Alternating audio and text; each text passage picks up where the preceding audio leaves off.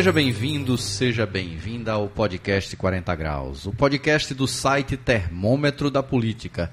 Eu sou Anderson Pires e junto com Felipe Gesteira vamos debater os assuntos que esquentaram a semana no Brasil e na Paraíba. Camarada Felipe Gesteira, como é que vai o senhor? Muito bem, sejam bem-vindos, sejam bem-vindas ao nosso podcast.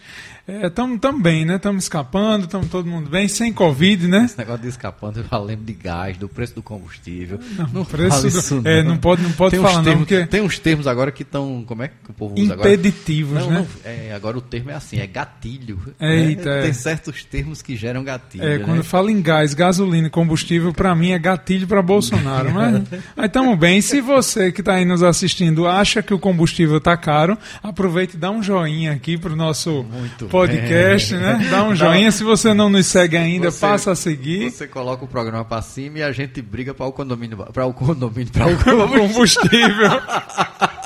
Que até o condomínio subiu esse. Condomínio tá lascou. Um problema, lascou, foi subiu, tudo. Foi tudo. Eita. Mas você tá bem, né, Felipe? Eu tô bem, tô bem. A semana foi boa, ficou bom da tosse, definitivamente. Foi, foi, foi, pro, né? Foi produtiva a semana. Foi, então tá bom, vamos em frente, né? Hoje o podcast vai falar sobre censura e manipulação. Dois assuntos aí que permearam a semana do Brasil e do mundo.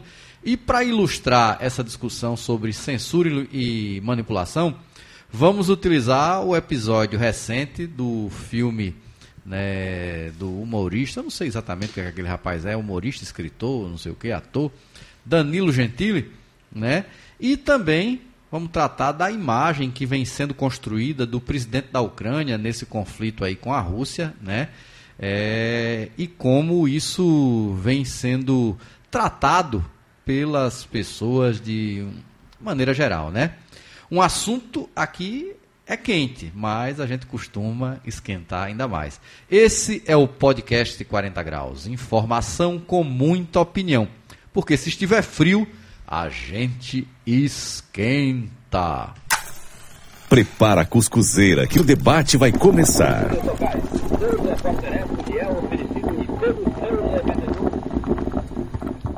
Camarada Felipe Gesteira, você, como analista bem informado e atualizado, deve ter escutado muito sobre essas duas, esses dois episódios que nós vamos utilizar aqui para ilustrar a discussão sobre censura e sobre manipulação de informação, e uma outra questão que vai estar interligada a esses dois temas, no caso, porque vamos, vamos utilizar exemplos bem claros e recentes, de como muitas vezes as pessoas precisam construir é, versões e construir personalidades que às vezes nem existem, para justificar a defesa de determinadas, determinados temas que, no meu modo de ver, não precisariam desse tipo de conduta,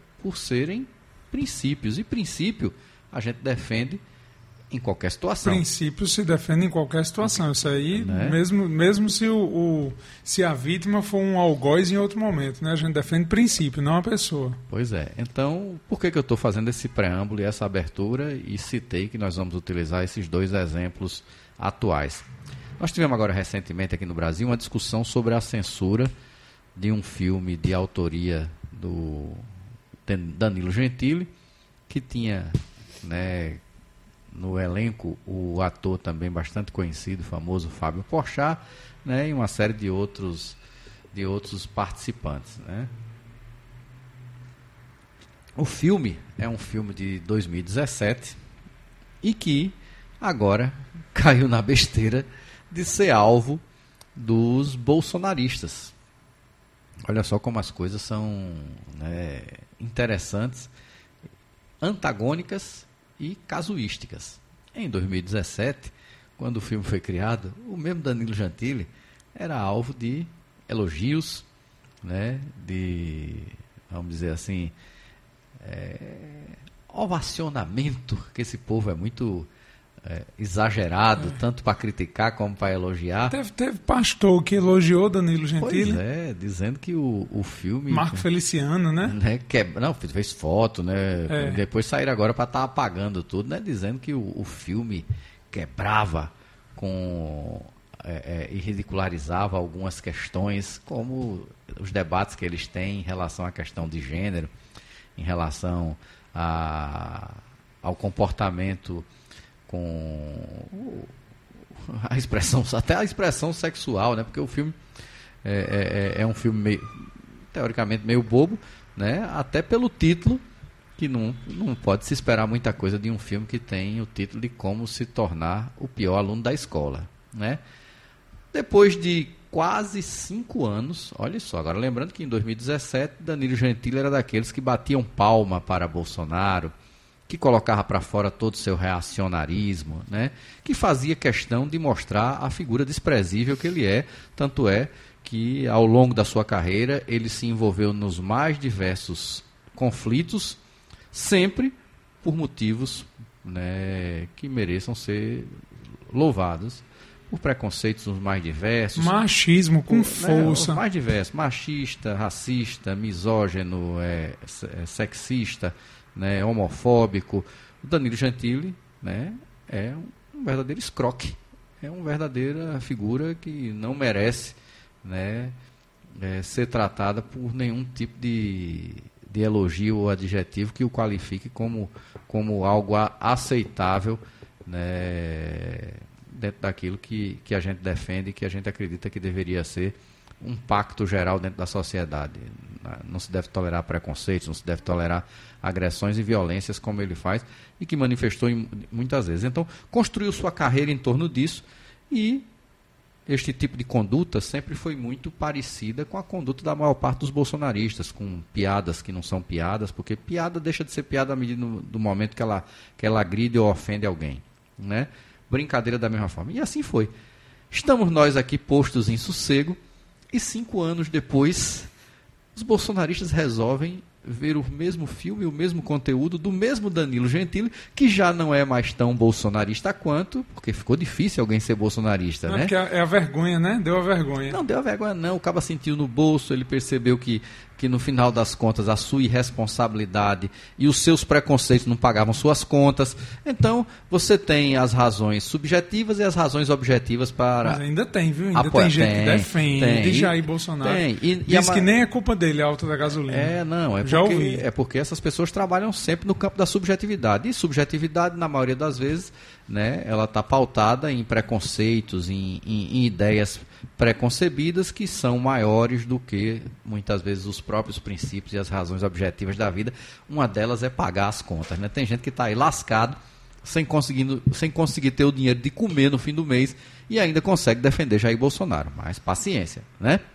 Continuando aqui nossa história, Danilo Gentili já não é mais tão bolsonarista quanto e virou alvo por conta do mesmo filme de dois mil e dezessete, um filme de cinco anos atrás, dizendo que o filme fazia apologia à pedofilia, porque na cena tem um professor, né, que é interpretado pelo Porchat, que assedia dois garotos, né, e diz para eles tocarem uma punheta pro tio. Essa é a narrativa. O filme tinha uma classificação, né, na censura de etária, né, não vamos dizer de censura, de catorze anos. E de imediato o ministro da Justiça, que é um, sempre tem sido nos últimos anos o, entre juiz suspeito, para não dizer corrupto, né, pastor e agora esse novo ministro que está aí, tem sido um berço, né, dos absurdos jurídicos e conservadores desse país. Então, de imediato, eles retrocederam aos anos de chumbo e resolveram censurar e proibir a transmissão do filme nos canais de streaming, inclusive estabelecendo uma multa diária para quem descumprisse de cinquenta mil reais. Isso é um absurdo, né? né? Isso, aí, isso aí você falou bem, eles voltaram aos anos de chumbo. Volta. Não existe censura em relação à produção audiovisual. Acabou-se a censura prévia no Brasil, né, com base em, em filmes que passaram por todos os trâmites de qualificação etária, né? Independente se quando essa qualificação foi feita no governo Bolsonaro ou no governo Temer, isso não vem ao caso. Quem qualifica é, e quem classifica é o Estado brasileiro, não é o presidente A, B ou C. Isso. É por isso mesmo que é importante que as instituições sejam fortes, para não chegar e, e fazer como agora, que o presidente se refere às estatais, se refere aos ministérios como sendo seu, como sendo propriedade dele, né? E aí ele acha que pode fazer o que quer e bem entende, do mesmo jeito que ele faz lá na sua casa e com seus pupilos. Resumindo, resolveram censurar, o filme, né, passou a ser um instrumento de manifestação. E nessa manifestação, majoritariamente, quem é que foi fazer a defesa contrária à atitude de Bolsonaro e repudiar o ato de censura? Os setores progressistas e de esquerda. Para isso, eles precisaram dar uma passada de pano em cima de Danilo Gentili. Eles precisaram tratar de Danilo Gentili. Olha só o absurdo. Nesse episódio... Mas nesse caso não era princípio? Eles não tinham mais a que defender é, mesmo? Exatamente. Se era princípio, por que você tinha que falar de Danilo Gentili? Danilo Gentili não existe nesse caso. Isso. Para Danilo Gentili, isso só lhe serviu como promoção e, mais uma vez, uma promoção que mostrou o quanto ele é escroto e desqualificado, porque, entre outras citações que ele fez nesse episódio, ele disse que estava feliz da vida porque conseguiu aquilo que ele mais gostaria na vida, que era desagradar a petistas e a bolsonaristas. Olha só o que esse rapaz tem na, na cabeça. Em momento nenhum passa por ele que a discussão de censura, de privação, né, de, expressões, de expressões culturais, de expressões intelectuais em um, pa, em um país, em um povo, nas suas culturas, é algo extremamente perigoso, que passa por muito mais e algo muito ma- maior do que a sua satisfação pessoal em, né, de alguma maneira, incomodar grupo A ou grupo B por conta de algum tipo de... de material que ele tenha produzido. Ele não pensa na arte, não pensa na liberdade, é. né? Ele não pensa em como isso pode gerar um problema muito maior, porque se o filme dele foi censurado e todo mundo passa pano para isso e baixa a cabeça para isso, muitos outros podem vir a ser. É, um, né? Nós é, tivemos... um, é um portal do inferno que se abre, que é aí para censurar filme, música, livro, Exatamente. jornalismo, Nós... censura é tudo. Nós tivemos recentemente o que passou o filme Marighella, que demorou para tramitar, né, um tempo absurdo, o filme pronto e recebendo restrições e dificuldades para ser exibido no seu país, um filme que relata a história do Brasil, tá? Que querem é, é, o, o, os malucos ligados a Bolsonaro e que tem essa visão torta do que é a história, tentam converter aquilo em algo que não existiu, como se fosse apologia ao terrorismo, pelo amor, amor de Deus. Resumindo, fica aí, com relação a esse episódio, essa lição, né, de que para se discutir censura, você não precisa discutir o personagem Danilo Gentili, né? Nem esta figura, figura essa de caráter, né, questionável e de posição que, no final das contas, não ajuda em nada a este debate, nem enriquece em nada a discussão sobre o que é valor, o que é princípio, numa sociedade que, que quer... né, se manter livre, democrática e respeitando. Vou citar o primeiro, o primeiro eu, caso. Eu vou só discordar de você num ponto, viu? Hum. Se você quiser citar logo. Pode falar. Eu discordo logo? Pode. Eu discordo de você que o caráter de Danilo Gentili é questionável. Não, ele não é questionável. É, é inquestionável. É inquestionável. Não tem o que dizer. Não presta mesmo. Não é. presta. É, você tem toda a razão. Mas vamos para o segundo episódio. O segundo episódio, que também é, é, é, passa não por uma, um processo só de censura, porque existe um processo de censura que está envolvido. E, aliado a isso, você tem um processo de manipulação. Eu estou falando aqui do conflito que tem existido entre Ucrânia e Rússia, né? Uma guerra que está sendo travada, a Rússia invadiu a Ucrânia. E nessa narrativa que vem sendo construída... Tem você, um herói, né? Você tem, vamos chegar no ah. herói, vamos chegar no herói. Você tem, né, ações por parte da Rússia para coibir o trânsito de informações, a utilização de termos, que é uma ação de censura, certo? E você tem também uma ação de manipulação por parte da Ucrânia, por parte de setores do Ocidente, né? Principalmente a Europa e os Estados Unidos, para construir uma narrativa, e uma narrativa essa que é manipulada para que você tenha aí um vilão e um herói. E que esse herói... Pra capa exib... da revista Isto É, o pois herói. É, que esse herói, que seria o presidente da, da Rússia, o Zelensky, né? Ele precisa, de alguma maneira, ter justificativas para esse seu heroísmo. E a justificativa desse seu heroísmo é estabelecer que a Rússia está fazendo tudo aquilo que deve ser questionado como atitude, desde o ponto de vista de manipular, de restringir, de quebra de telecomunicações, como se isso não fosse prática em todas as guerras que os Estados Unidos estiveram à frente e os europeus também. Tá? Mas tem um outro, um outro conteúdo que eles fizeram tanto e que agora finalmente estão conseguindo construir. Para se ter um herói, nós precisamos de ter mortos. Porém, mais uma vez, olha só a discussão. Do mesmo jeito que o debate sobre ser contra a censura não deve passar por uma passada de pano no Danilo Gentili, ele tem que ser um pouco melhor do que ele é, para que eu me sinta confortável em fazer uma defesa contrária à censura, e, e censura essa que estava sendo feita em um filme dele, né? A mesma questão acontece com relação à Rússia, que eu preciso transformar o Zelensky, um cara que tem uma atitude extremamente questionável do ponto de vista político, extremamente questionável do ponto de vista de probidade por relações com corrupção, extremamente questionável com relação à forma permissiva que trata grupos nazistas, ao ponto do exército que está trabalhando contra a Rússia na Ucrânia utilizar de maneira aberta símbolos nazistas e serem conhecidos, né, por muito tempo como praticantes de extermínio e perseguição de, de minorias, e, e, inclusive judeus, né? Então você precisa dizer que ele é menos ruim do que isso, precisa dizer que tem muita gente morrendo na, na Ucrânia e que ele, heroicamente, está, né, confrontando isso. Quando, na verdade, qual deveria ser o principal fator motivador? O princípio de que se matar e se guerrear é algo inaceitável. É inaceitável. Eu não posso aceitar que um país, porque tem maior poderio, né, armamentício que o outro, se ache no direito de impor algum tipo de postura que lhe não parece conveniente, por maiores que sejam as divergências que estejam envolvidas nesse conflito entre Rússia e Ucrânia. Mas a alternativa não pode ser a força, porque a alternativa da força, ela, se a gente for tratar ela em menor escala, ela se equipara a quando um homem bate numa mulher, a quando um grupo de, de pessoas resolve agredir um travesti na rua. Quando se bate em criança. Quando se bate em criança. Então, essa lógica do domínio pela força, ela deve ser execrada por princípio. Eu não preciso manipular informações, estabelecer mecanismos de censura para dizer que um é o vilão, o outro é o herói, e que por conta disso eu me, vou me sentir à vontade para defender a Ucrânia e dizer que não quero uma guerra. Eu não preciso defender o presidente da Ucrânia para ser contra a guerra. Não precisa falar de força, né? Exato. Você, não é porque você sabe lutar que você vai ficar dizendo numa mesa de bar que sabe lutar, né? Não é isso, Felipe? É tão simples, né?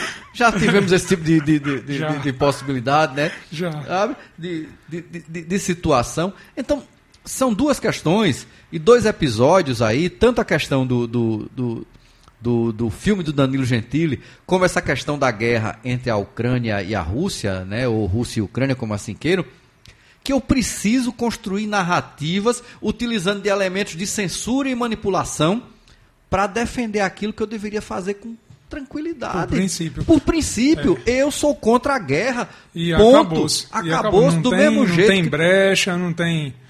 Do mesmo jeito que eu sou contra a liberação de armas, que eu sou contra a pena de morte, independente de onde isso esteja acontecendo, certo? Se o cara que fosse ser assassinado por pena de morte fosse o Putin, eu continuaria sendo contra. Eu não precisaria, para ser contra, dizer que o Putin é melhor do que ele é, porque não é isso que está em questão. Porque, inclusive, o princípio, quando ele, a gente adota ele e quando a gente faz a defesa dele, a gente está pensando não naquela questão específica, não naquele casuísmo. Nós estamos pensando que é um princípio que servirá a toda a humanidade. É porque esse é, essa é a questão dos direitos humanos, né? De, pois é. Da, da, da Carta dos Direitos Humanos, é defender princípios para que sirvam à humanidade. Não. Quando você fala em, em pena de morte, não cabe dentro do argumento da pena de morte nenhum argumento de ressocialização, porque você cai por terra a questão da ressocialização. Claro. Né? Vai ressocializar para quê, se existe a possibilidade de matar? Não. Então, ou você defende reintegração à sociedade, ou você defende pena de morte, não tem brecha. E tem, e tem outra coisa, você falou de um ponto aí, Acho que, acho que um dia até merece um debate, que tem coisas que a gente vai aprendendo ao longo da vida e, e vai se confrontando com, com, com novos saberes, né? É, que entra desde a discussão do castigo até a, a discussão da, da pena, certo? É, e aí, eu vou fazer... Tem um livro, tem um livro muito legal sobre isso, é um, é? um clássico, é de mil e setecentos. Rapaz, olha, olha só como são as Deixa coisas, como são as é, coisas, dos né? delitos e das penas. É, eu como, eduquei meu filho acreditando que alguns castigos eram válidos. Aquela coisa, fez uma besteira, senta na cadeira e fica aí pensando, né? É, quebrou alguma coisa, vamos, vá para o seu quarto para você avaliar. Você está entendendo? Nunca parei para pensar que eu era contraditório em relação a algumas coisas que eu defendo. Eu vim, vim atentar para isso outro dia desse, por conta exatamente de estar convivendo com, com crianças, né, novamente, né, e, e, e pequenas, e vendo como o processo de educar e criar é complicado, e que muitas vezes a gente, dependendo da situação e de onde a gente está enxergando a coisa, a gente vê de maneira diferente. Eu sempre fui contra a redução da maioridade penal, porque na minha cabeça... né? Era inconcebível você acreditar você acreditar que reduzir a maioridade penal, né, para dezesseis anos, você de alguma maneira vai coibir a criminalidade. Muito pelo contrário. Reduz o crime, né? Ainda mais. Você vai... Você... Reduz o crime? Não, né? Reduz a idade para entrar, entrar no crime mais é. pesado, né? Porque é. se você estava batendo carteira com, com quinze... Com dezesseis, você fez um, um, um, um, um crime. Um assalto, e, você passa a fazer assalto com catorze, né? Porque você, você, vai, você vai ser preso, vai passar um ano, dois dentro da cadeia, vai fazer uma pós-graduação em criminalidade e vai voltar. Isso. E com uma coisa que eu parei para ver, quando eu fazia esse debate sobre a discussão da redução da maioridade penal, inclusive, um debate esse que um dos grandes defensores era o pretenso candidato ao Senado aqui na Paraíba, Efraim Filho, né, que fazia discursos bastante eloquentes. Ele faz discursos de todo tipo. Com de, relação a esse tipo com de, relação de coisa. A isso, com relação como, a como se isso fosse resolver o problema da criminalidade. E aí eu dizia, olha, como é que uma pessoa, se eu, com, na época, com quarenta anos, né, ainda tinha uma série de dúvidas e tinha capacidade de produzir ações que não fossem, né, tão equilibradas. Imagine uma pessoa que viveu numa situação de vulnerabilidade a vida toda, com pobreza, sem a... a, a a oportunidade de, de educação, de se alimentar, de praticar esporte, de viajar, de conhecer novas culturas, de ter acesso às mídias, e eu vou jogar ele dentro de uma cadeia achando que ele vai sair de lá melhor do que entrou. É impossível. E depois aí eu comecei a pensar é, também, né, em questões como essa que você colocou, né, que porque se eu vou defender pena de morte, então eu estou acreditando na falência da recuperação do é, ser humano. Acabou-se. E acho que tem que se discutir também a questão da pena para o maior de dezoito anos, em, de, em relação a alguns delitos, de maneira generalizada. Porque realmente hoje eu me pergunto se você conseguirá, com o castigo, com a privação, inclusive a privação de liberdade, reproduzir valores melhores do que você tinha antes. Pois é, mas, mas já né? existe esse conceito dentro do, do meio dos estudiosos de direitos humanos e, e de muita gente ligada ao direito e, e ao direito criminal também, de que a privação de liberdade ela só deve ser usada se o réu ele põe em risco a sociedade. Aí, porque se for como castigo, ela não funciona. Pois é, e aí eu fui me lembrar de uma coisa que é aquela coisa, você às vezes tem tão próximo essa discussão e não pensa nela, até mesmo pelos distanciamentos que... que eu vivi durante a grande parte da minha vida com relação ao meu pai. Meu pai era professor universitário, era um especialista nessa área, né, relativa a, a, a crianças e adolescentes infratores, e a tese que ele defendia era exatamente de que a privação de liberdade ela era algo que só era maléfico, que não produziria nada de bom no processo de, de transformação e de reintegração social, né? É, eu lembro até que ele tinha, na época, uma página no, no Facebook, antes de morrer. Meu pai morreu há treze anos atrás, que se chamava Privação de Liberdade. Entendeu? Era.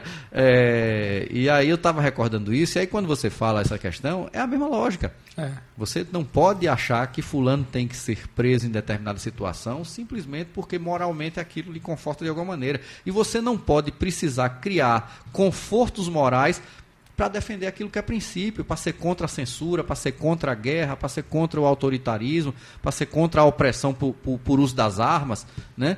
Então, são esses dois temas que eu acho que a gente precisaria fazer um debate mais aprofundado na sociedade. O debate que a gente faz aqui é muito restrito, mas que fica o recado mais uma vez. A gente discutiu aqui há duas semanas atrás, né, isso que aconteceu com relação ao episódio do vídeo que circulou em Campina Grande, Sim. que um monte de gente, simplesmente por identificar a pessoa como antagônica às suas posições políticas, se achou no, no, no direito de utilizar da mesma moral que dizia repudiar em outras questões.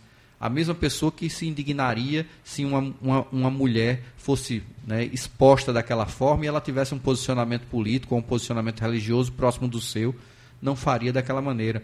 Então, entra mais uma vez aqui essa discussão, e é um, um, um, uma discussão que precisa ser amplificada na sociedade, o que é princípio e o que é simplesmente conveniência moral. Né? Por que que se precisa que um Danilo Gentili vire protagonista?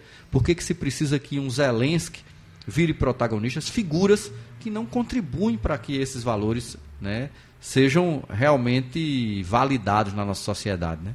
Isso. Eu queria só convidar, aproveitar a discussão para convidar quem quem está nos assistindo pela primeira vez hoje, que teve um episódio, eu acho que, eu acho que são três episódios atrás, ou dois, não tenho certeza, que a gente fala justamente sobre manipulação de informações na guerra. E, e foi um, um episódio do podcast que nos aprofundamos sobre esse tema. Sim, sim. Né? E a gente hoje traz, traz novos fatos, novos vieses em relação a isso, ao caso do Zelensky. Mas vale a pena também, para quem quiser se aprofundar sobre o tema, procurar esse episódio do nosso podcast. E outra coisa, Anderson, em relação à guerra, é interessante para a gente trabalhar em comunicação, é que isso tem um caráter de propaganda de guerra nos tempos modernos. Totalmente, né? Totalmente, é. totalmente. Você está utilizando de técnicas que isso. foram desenvolvidas, não diria desenvolvidas, mas que foram aprofundadas exatamente pelos nazistas. Isso. Certo? É. De você eles, ficar eles usando contra-informação, é, manipulação... Com... repetição só que, de, de... Só que de, usam hoje com outras tecnologias e com, com as redes sociais é, e a porra, mídia da forma que é ninguém, hoje. Eu não vi ninguém se indignar. Mas a Escola de Frankfurt já estudava já, tudo não, isso que vem a, sendo aplicado é, hoje. Né? A, a Escola de Frankfurt já estudava tudo isso. Agora, se você parar para ver, olha que absurdo. Você viu alguém indignado com as concessões que o Facebook está fazendo aos termos, né? Porra, liberar, bater palma para nazista? O Facebook está fazendo isso. Porque o Batalhão Azov, que está lá, né, na Ucrânia, é um grupo nazista declaradamente, que busca o extermínio de determinadas etnias dentro da própria Ucrânia, que participa como mercenário em outros processos pelo mundo afora, que chega ao ponto de utilizar o símbolo do sol negro, um símbolo do nazismo, na sua, na sua vestimenta. E com orgulho, né? Maior orgulho. E aí, cadê? Cadê o Facebook dos americanos? Que aí, ah, como eles estão servindo a um propósito econômico muito grande para eles, aí eles criam toda essa narrativa e toda essa manipulação, que é, que é algo que foi construído aonde? Rapaz, os filmes, eu não sei se você já teve curiosidade, é, Felipe, que dos filmes que Goebbels colocava nos cinemas na Alemanha nazista, né, para justificar é, o porquê de se matar judeu.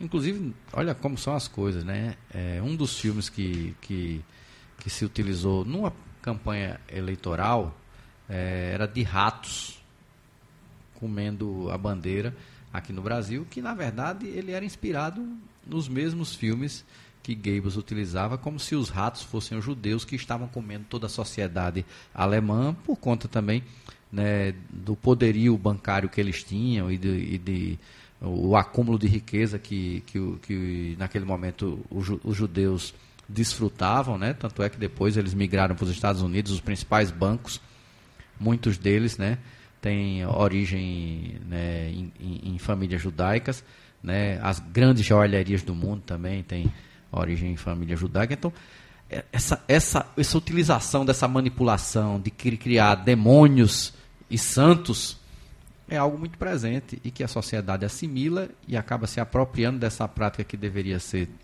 abolida para ficar defendendo o que é princípio. É triste, é, mas é tem, tem uma obra, eu acho muito interessante, sempre se fala em, em nazismo e holocausto, para mim a melhor obra das artes que, que aborda o holocausto é Maus, é uma história em quadrinhos, muito premiada, uhum. é uma das mais premiadas do, do, das histórias em quadrinhos, já ganhou um Pulitzer. E ele trata os judeus, ele mostra o sofrimento dos judeus, o autor, Art, Art Spiegelman, o nome do autor, ele mostra o sofrimento dos judeus na guerra, né, no, uhum. no, no nazismo, e ele retrata os judeus como ratos. Pois é. Então, do mesmo jeito que, que Goebbels é, os tratava. É era o rato crítica. que estava comendo é. todas as riquezas e, da, só que da ele, Alemanha. Ele mostra, ele mostra os ratos sendo né? como família, sofrendo, sendo perseguidos e tudo. Entendeu? E aí, é... quem usou inclusive esse filme não foi a direita no Brasil, viu? Foi um, um filme que Duda Mendoza fez para tentar dizer que a direita estava comendo o Brasil igual ratos, que ele foi buscar uma inspiração muito infeliz. Muito ruim. É, certo? Mas vamos para frente. Vamos. Terminamos aqui esse, esse bloco? Terminamos. Né? Chegamos ao segundo bloco do programa com a nossa rodada de assuntos que agitaram a semana no Brasil e na Paraíba, né? No Brasil, Felipe, nós tivemos aí algumas... Rapaz, eu não sei nem mais como chamar, né?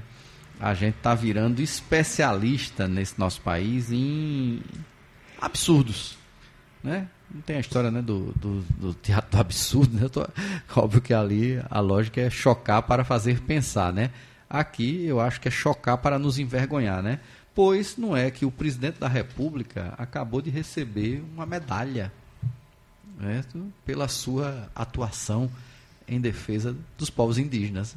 Você viu isso? Fizeram uma esculhambação da, é. da, da maior esse, esse é um possível. Ponto. Deixa eu né? emendar aqui a outra. A outra coisa que também me, me, me deixou preocupado é um, é um projeto de lei que está sendo levado pelos amigos de Bolsonaro do agronegócio, mais especificamente do estado do Mato Grosso. Sabe para quê, Felipe? Hum. Para tirar o Mato Grosso da Amazônia legal. Vamos discutir as implicações disso. Então, vamos retirar aqui o estado do Mato Grosso da Amazônia Legal e isso seria aprovado por meio de um projeto de lei na Câmara dos Deputados, né? A outra questão que me chocou mais uma vez, entre tantas imbecilidades que o presidente da República fala, foi ele dizendo que se ele pudesse, ele privatizava a Petrobras. Ele já disse isso umas três vezes, mas dizer isso agora tem outras nuances, né? Outro ponto que aí está gerando muito alvoroço no Brasil, muitos medos, é a possibilidade da gente ter uma nova variante que já está sendo chamada de Deltacron, que seria uma recombinação genética da Delta com a Ômicron, né? Mais alguma coisa aí no âmbito nacional que você gostaria de ressaltar? Rapaz, acho que não. Só... Não? Então vamos para Paraíba, né? Vamos. Na Paraíba, essa semana, podemos dizer que não foi das mais movimentadas, mas tem um assunto que me chamou a atenção, que foi a aprovação de uma, uma não, duas, né? Homenagem a... o ilustre, sabe-se lá o que, que deve-se intitulá-lo, Olavo de Carvalho. Entendeu?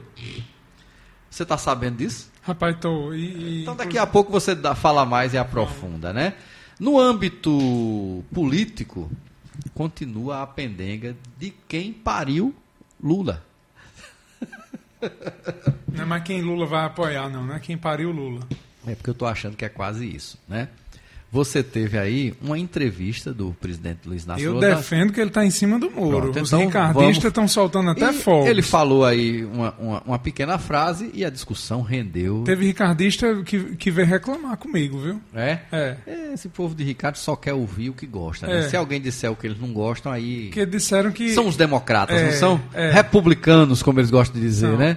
Entendeu? Mas vamos para frente. Você vai falar bem direitinho dessa... Oh.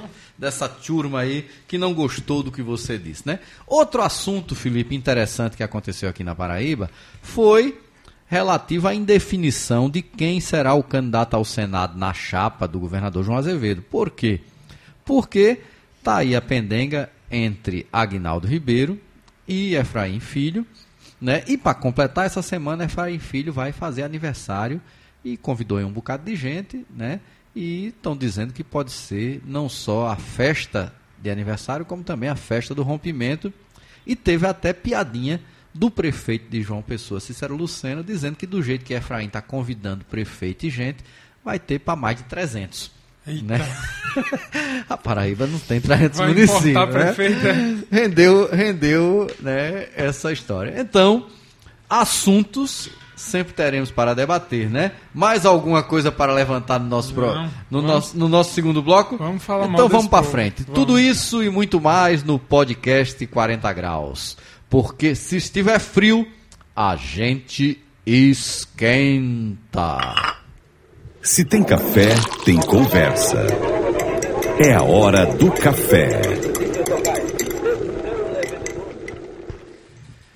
Camarada Felipe Gesteira, vamos aqui começar pela... Você que é um humanista, um cara, inclusive, com muita ligação aos povos indígenas, africanos e coisas, né? O que é que você acha do presidente da República, Jair Bolsonaro, receber uma medalha, né? Uma, a maior honraria em defesa dos povos indígenas? Eu queria saber se... Mas quem isso... concedeu? Diz que é o ministro da Justiça, né? Que é ministro dele. dele. Agora, eu lhe pergunto, quando uma pessoa faz um negócio desse, ele acha bom, que vai ter um resultado positivo, né? Ou ele está querendo só sacanear mesmo? Eu acho que é só sacanear. Não, me explica, eu, me explica. Acho... eu queria entender. Será que é... é porque eu, eu acho muito engraçado, né? Esse povo que recebe uma medalha, uma comenda e convida meio mundo de gente, faz uma festa, tem um orgulho danado, né?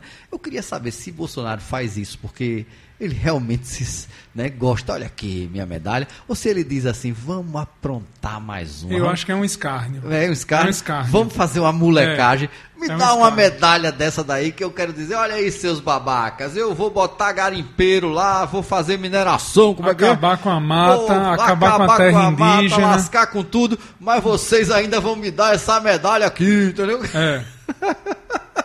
Me diga, faça o seu comentário, por favor. O comentário, eu, eu acho que é, que é o escárnio mesmo. Ele, ele ataca em duas frentes, né? Um é, é o escárnio, é para provar que ele está acima de todos, de, que ele tem a máquina na mão mesmo, o ministro é dele, quem dá a medalha. E ele faz também, ao mesmo tempo, um, apagamento, um certo apagamento histórico, né? Porque toda vez a medalha fica para a história. E ele mostra... Ele mostra... Dá para anular, não, né? Não. Não tem como não, né? Porque ele, ele... ele, ele saiu anulando até luto, né? Não, foi? Não, mas ele, a medalha é dele. E aí ele mostra tanto que a medalha não vale nada, porque não vale nada, porque ele dá a quem ele quiser, inclusive a ele mesmo, que é o maior vilão do, do, dos índios na história do Brasil, e ele mostra também que ele pode, sim, manipular a história, porque uma coisa é você estudar quem recebeu a medalha, e onde você vê que Jair Bolsonaro recebeu a medalha, não vai ter um hiperlink contextualizando em todos os lugares que ele foi o maior vilão, o maior algoz das terras indígenas. Então, assim, ele manipula também a história. É, eu, eu realmente fico sem acreditar quando eu vejo um negócio desse, né? Porque deve ser assim, né? Eles devem estar lá comendo, como é que é que ele gosta de dizer? Leite condensado. Leite condensado, né? É. Cada um tomando uma dose de leite condensado, aí diz que açúcar, né? Excita, deixa o povo assim animado, né? É. Aí diz, rapaz, vamos fazer uma sacanagem, pega essa medalha aí e manda aqui pra mim que... Eu digo, puta merda. Tem medalha, tem medalha. É, tem medalha, eu, eu, manda aí uma medalha dessa aí pra mim. É, beleza. E aí, Felipe, ainda na, na temática que envolve, né, os povos indígenas, afinal, o local onde, né, se tem ainda, vamos dizer assim, maior resgate e maior proteção, que é a região amazônica, os ruralistas estão apresentando um projeto de lei que retiraria o estado do Mato Grosso da Amazônia Legal. Aí você pergunta, qual é o objetivo disso? Na hora que você retirar da Amazônia Legal, você vai permitir que eles desmatem... É, até o limite. Até o limite, como se não fosse uma área, né, que estivesse, né, que englobasse a Amazônia Legal. E olhe só o absurdo, como se a gente pudesse delimitar uma região, né, um bioma, pelo... a sigla do estado que ele está inserido. Porque o estado do Mato Grosso, inclusive, é um estado muito grande, né? No, no seu extremo sul, já não dá mais para caracterizar como Amazônia. Tanto não é assim que eles desmataram e acabaram com tudo que se podia. Quem passar por cima voando por alguns estados no Brasil é assustador. Não sei se você já teve a oportunidade de passar por essa região. Se você vai, por exemplo, no, no, no Mato Grosso, no Mato Grosso do Sul, em Rondônia, que eu lembro que algumas vezes eu tive que ir naquela região, você olhava assim para baixo e você via aquele limiar de onde acabava a floresta e começava o desmatamento. É uma coisa assim brutal, né, a imagem. Mas, achando pouco o que já aprontam, todos os, os ataques que o meio ambiente vem sofrendo no Brasil, eles estão agora querendo passar um projeto de lei que abre brecha para isso, né? Me diga aí você. É um absurdo, né? É um, um absurdo tremendo. Ele daqui a pouco, assim, vindo do governo que queria rebaixar a pandemia para... endemia, né? Como se ele tivesse poder sobre todas as coisas. Daqui a pouco eles vão querer tirar a Amazônia Legal até dos outros países que, que fazem fronteira com o Brasil. É triste. Vamos para frente. Vamos para frente. Hoje, hoje, hoje, hoje o nosso programa está apertado. E me diga uma coisa, você, Achava que era melhor privatizar logo a Petrobras e se livrar desse problema, como disse o presidente da República essa semana? Rapaz, aquilo é um troço. É a mesma lógica de... Ele, ele, ele sucateia, né, o serviço, mas onde é que já se viu privatizar a empresa que dá lucro? É a mesma história da, da, dos Correios, de querer privatizar os Correios, porque a empresa é ruim, que a empresa não sei o quê, mas a empresa dá lucro, recorde. Pois é. O pior não é isso, sabe o que é? Que a Petrobras, do jeito que ela vem sendo, né, gerida e servindo, ela já está completamente privatizada, porque ela não serve a interesses públicos. Ela hoje... Ela deixou de ser estratégica, né? Deixou, deixou de ser, de ela, ser da ela, nação. Ela tem a, a, a proteção e as benesses de ser uma estatal. Eu digo benesses por quê? Porque o lastro de ter um governo todinho para lhe segurar é muito bom, né? Entendeu? Você tem como maior acionista o governo, porém ela não serve ao seu povo. Ela serve aos especuladores, na sua grande maioria, especuladores internacionais. Então, pelo amor de Deus, Bolsonaro, deixa de ser escroto. Você já privatizou a Petrobras. O que a gente está querendo é que ela volte a ser pública. Isso. Certo? Então vamos parar com isso. Mas se depender dele, ele termina de vender. Pois é, mas ele, olha só, esse cara é tão antagônico, é tão conversador, é tão bravateiro, porque nunca existiu ninguém mais intervencionista no Estado brasileiro nos últimos vinte anos. Por mais que ele queira dizer que a esquerda é que é estatizante, ele não conseguiu privatizar nada. Se você for fazer um levantamento, Dilma Rousseff privatizou mais do que Bolsonaro. Entendeu?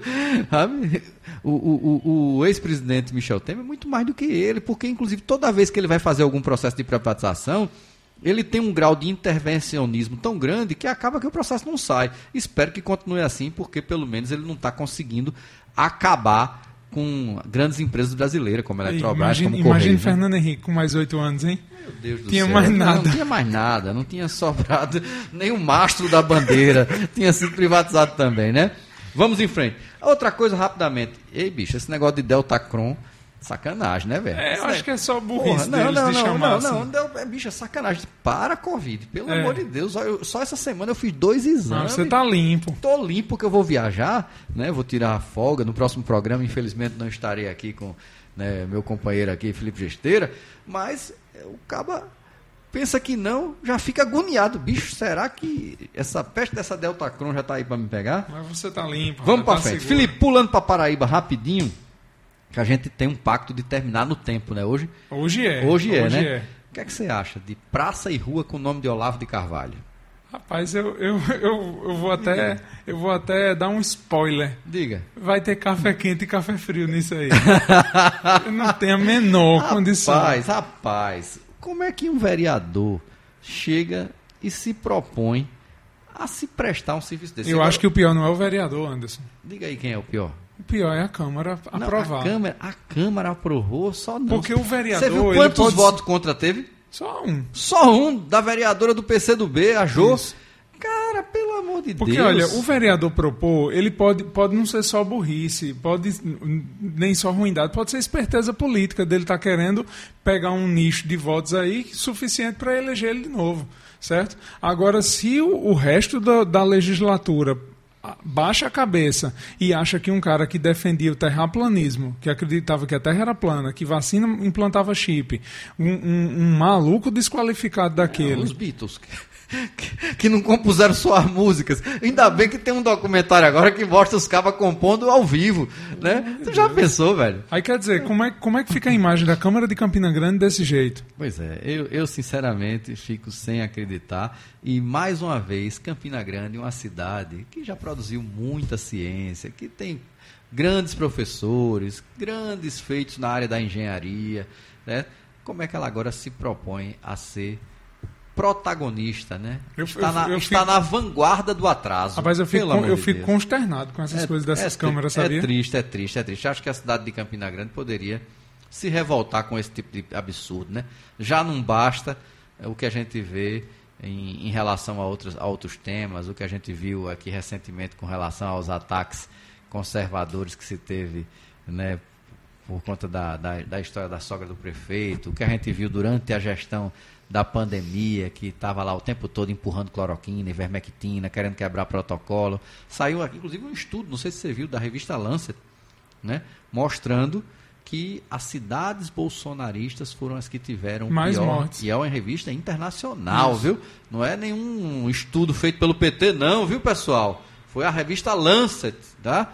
Então, é triste um negócio desse, né? Mas será que ele perdeu o eleitorado? Ah, não perdeu nada, homem. E aí, essa briga aí? Efraim, Cícero, como é que fica? Hein? Aguinaldo Ribeiro... Vai ter rompimento, vai ter trezentos prefeitos. Rapaz, eu só acredito, eu só acredito quando chegar no dia da, da, do registro de chapa. E é? É. O que, é que vai acontecer desse eu acho que Eu acho que o povo gosta, esse povo gosta de cavalo selado, certo? É. é. Ninguém sabe se vai ter mesmo chapa de oposição hum. ou se vai ser um chapão. Hum. Um chapão, se João vai ser o, o, o dono do chapão pro Lula. Certo. E onde tiver vaga, se, se João for de chapa única com Lula. E, e a esquerda for só Pedro, a, a, aquela esquerda. A, a esquerda não, né? A oposição, a única oposição a João for Pedro, hum. que é uma oposição muito fraca, com um discurso que é natimorto o discurso de Pedro, cá para uhum. nós, né? Se o chapão for João, meu amigo, vai, vai ter, todo mundo vai estar tá querendo se pendurar na chapa de João. Aí vai caber Efraim, vai caber Aguinaldo, vai querer, todo mundo vai querer entrar ali. É, né? É. Então tá bom, vamos aguardar, né? E Lula?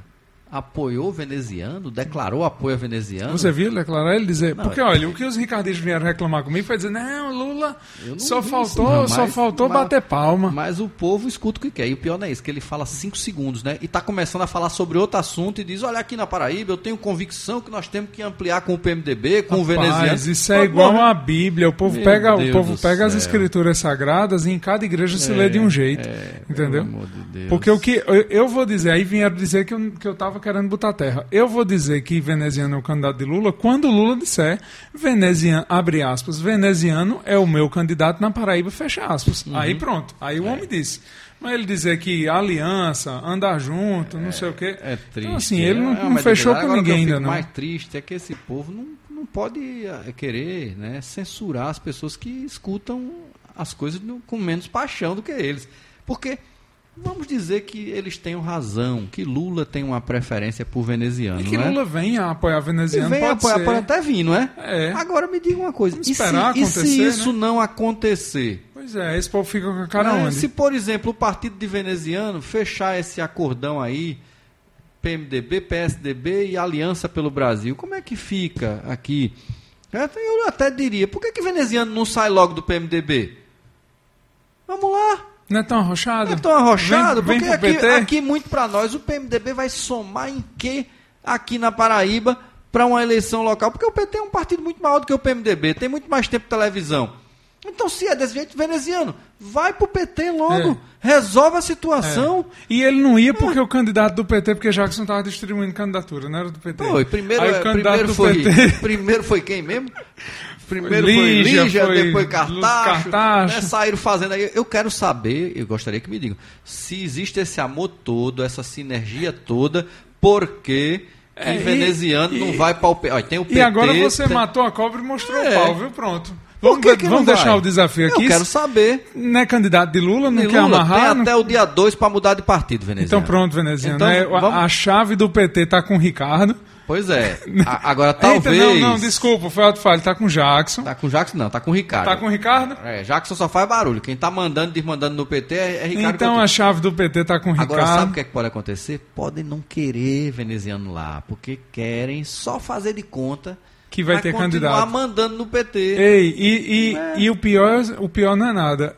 É fazer de conta, porque se veneziano for, aí eles não vão poder dar ré mais não. Pois é. Vai ter que ter candidato. De todo jeito. Mas o fazer de conta, sabe o que é bonito do fazer é. de conta? É daqui a pouco o P T tá com o rabinho entre as pernas e tá com, junto na chapa com o João. Tu duvida? Eu não duvido de nada, pois meu é. amigo. Porque eu sei que na hora que vai valer é o pragmatismo eleitoral. E, e a resolução do P T, inclusive, já está clara, que os diretórios estaduais em nada são a mesma coisa. Quem vai resolver e dizer com quem vai estar junto em cada estado é o Diretório Nacional e, mais especificamente, quem Lula, né? Vamos então, para frente? Vamos pro café. Terminamos aqui. Ó, Felipe, que a gente vai conseguir, pela primeira vez, chegar no tempo tá. marcado, beleza? Beleza. Chegamos ao bloco final do programa com a coluna Café Quente e Café Frio. Frio, né, Felipe? Quem está em alta e em baixa, com a pitada de veneno de quem faz o podcast quarenta Graus. Camarada Felipe Gesteira, vamos aos eleitos da semana? Frio primeiro, né? Café frio, porque a gente tenta terminar o programa falando bem de alguém, né? Então, que seja o seu café frio inicialmente. Meu café frio vai para a Câmara Municipal de João Pessoa. E é? é... O que, é que foi que houve não, com essa não, Câmara ilustre? Porque o que eu disse há pouco da Câmara de Campina Grande, hum. que a vergonha não é de quem propõe, a vergonha é de quem referenda. Sim. Certo? Vereador Milanês Neto propôs uma homenagem, e eu acho, eu sou contra homenagear qualquer um, qualquer cruzeta, hum. certo? Vereador Milanês Neto propôs um título de cidadão pessoense a Valdinei Veloso. Como é, homem? Título de quem, cidadão. Quem foi que propôs? Repete aí. Milanês. Milanês Neto. O menino Pro... até bom, rapaz. Era. O que é que tá havendo com o Milanês Neto? Eu é bom perguntar. Aonde? Um cabo que propõe um título não, de cidadão. Não, eu, às vezes eu dou direito ao surto. Às vezes a pessoa tem alguma, algum, Milanês, algum fato específico. Vamos lá. Milanês, hum. é. o fato é babá, os ovos do reitor. Milanês propôs um título de cidadania ao reitor da U F P B, porque o reitor é de Itabaiana, não sei de onde. Hum.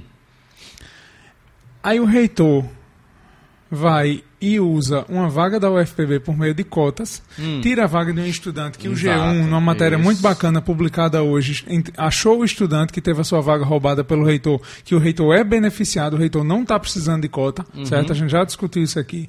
Ele está em outra situação financeira, tira a vaga de um estudante mais humilde, de dezessete anos de idade, que precisava daquela vaga, uhum. certo? E o menino dizendo que precisava. A Câmara vai...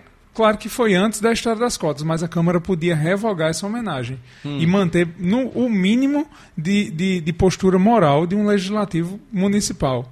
Pois a Câmara hoje entregou a homenagem a Valdinei. Que maravilha. E né? aí eu digo que a culpa não é só, não é só de quem propôs. Divulgou bem isso? Divulgou? Vai ser divulgado. Vai divulgar? Ó, Suetônio. E aí, como é que fica? Porque eu sei não. que dentro de casa ele vai ter problema. Não, esse negócio de divulgar a homenagem de Valdinei. Vai dizer que não foi ele não, foram os vereadores.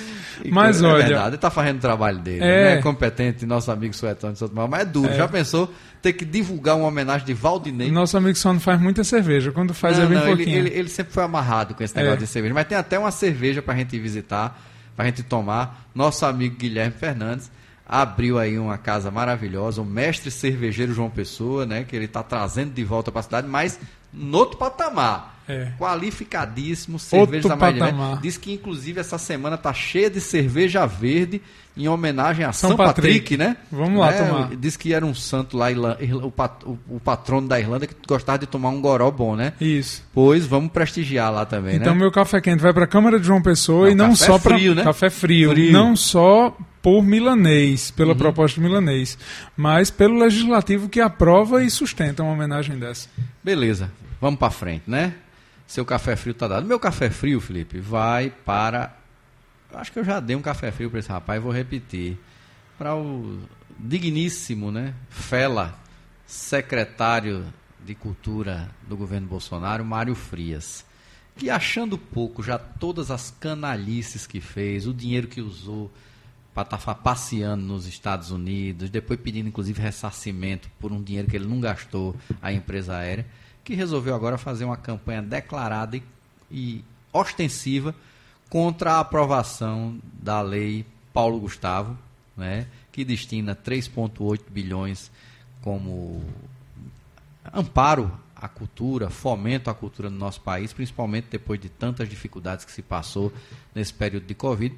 E aí esse rapaz, né, junto com um dos filhos do presidente Bolsonaro, né, o Eduardo Bolsonaro, estão aí numa cruzada pelo veto à lei que foi aprovada pela, pelo Congresso Brasileiro e, com detalhe, com o voto do outro filho do presidente, que agora estão tirando onda, dizendo que ele apertou e votou errado, né? Mas meu café frio vai para esta figura indigna, é um que troço. É o secretário de Cultura do governo Bolsonaro, Mário Frias. Seguimos? Café quente.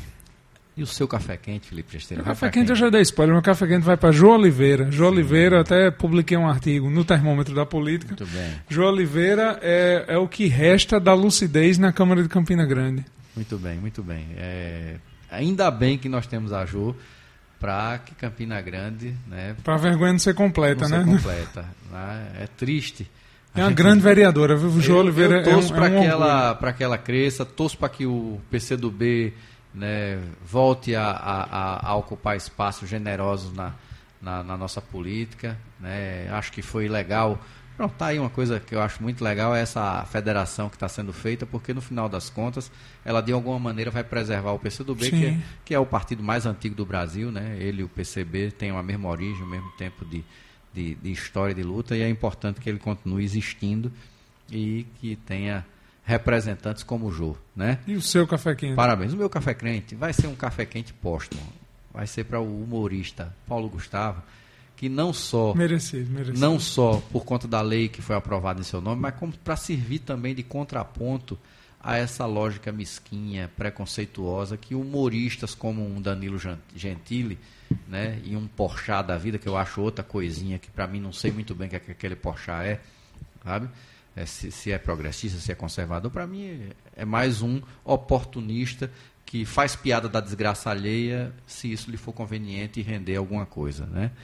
Então, resumindo, vai para o Paulo Gustavo, porque estamos precisando de contrapontos, relembrar é, valores que muitas vezes são distorcidos, e até quando vai se fazer a defesa, precisa de alguma maneira passar o pano e minimizar aquilo que são práticas que deveriam ser completamente abolidas e inaceitáveis no nosso país, como as de um Danilo Gentili, como as práticas que são também, que nós relatamos aqui com relação a, a, ao que está sendo tratado no conflito da Ucrânia e Rússia, que a gente consiga, né, produzir leis, produzir atos que reflitam esses valores. E a lei Paulo Gustavo é uma lei importante, é uma lei válida, necessária, e que ela sirva pra, como instrumento político para se contrapor ao que está aí nesse país, que está muito triste, viu, Felipe? Está tá difícil. Está muito difícil. triste mesmo, está difícil.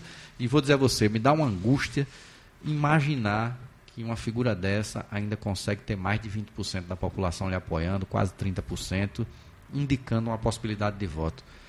Né? Fico ansioso pelo resultado eleitoral desse ano para saber se a gente vai se livrar disso ou se nós vamos ter mais um período de obscurantismo e de tanta ruindade, de tanta miudeza.